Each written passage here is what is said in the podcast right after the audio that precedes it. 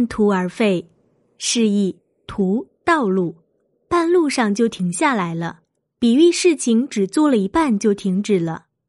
出处：南朝宋范晔《后汉书·岳阳子期》。东汉时，河南郡有一位贤惠的女子，人们都不知道她叫什么名字，只知道是岳阳子的妻子。岳阳子自幼家里就很贫困，婚后日子更是艰难。有一天，岳阳子在外面拾到一锭黄金，跑回家交给妻子。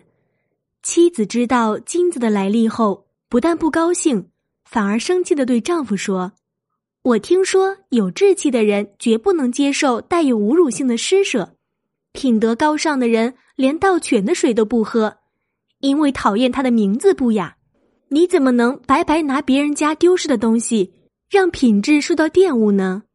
我看这黄金还是送回去的好。岳阳子听了妻子的话，羞愧无比，将黄金送到原处，然后外出拜师求学去了。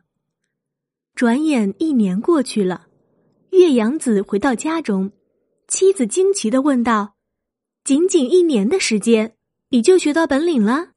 到底是为什么回来呀？岳阳子不好意思的说：“没什么别的原因，只是在外一年，我十分想你，所以回来看看你。”妻子听了岳阳子的话，拿起一把剪刀，指着织布机上的绢帛说：“你看织机上的这批绢帛，先是用蚕茧抽成丝，再由丝纺成线，然后由线一根根织成寸。”寸再积成尺，尺再积成丈，最后才成匹。如果我现在一剪刀下去，便会前功尽弃。你在外面求学，与我织布是一个道理。你积累学问，就应当每天都学到自己不懂的东西，以此成就自己的美德。现在你半途归来，和我剪断织机上的绢帛有什么两样？你还是马上离家学成再回来吧。岳阳子听了妻子的话，深受触动，于是又继续求学，一走七年，最终学有所成。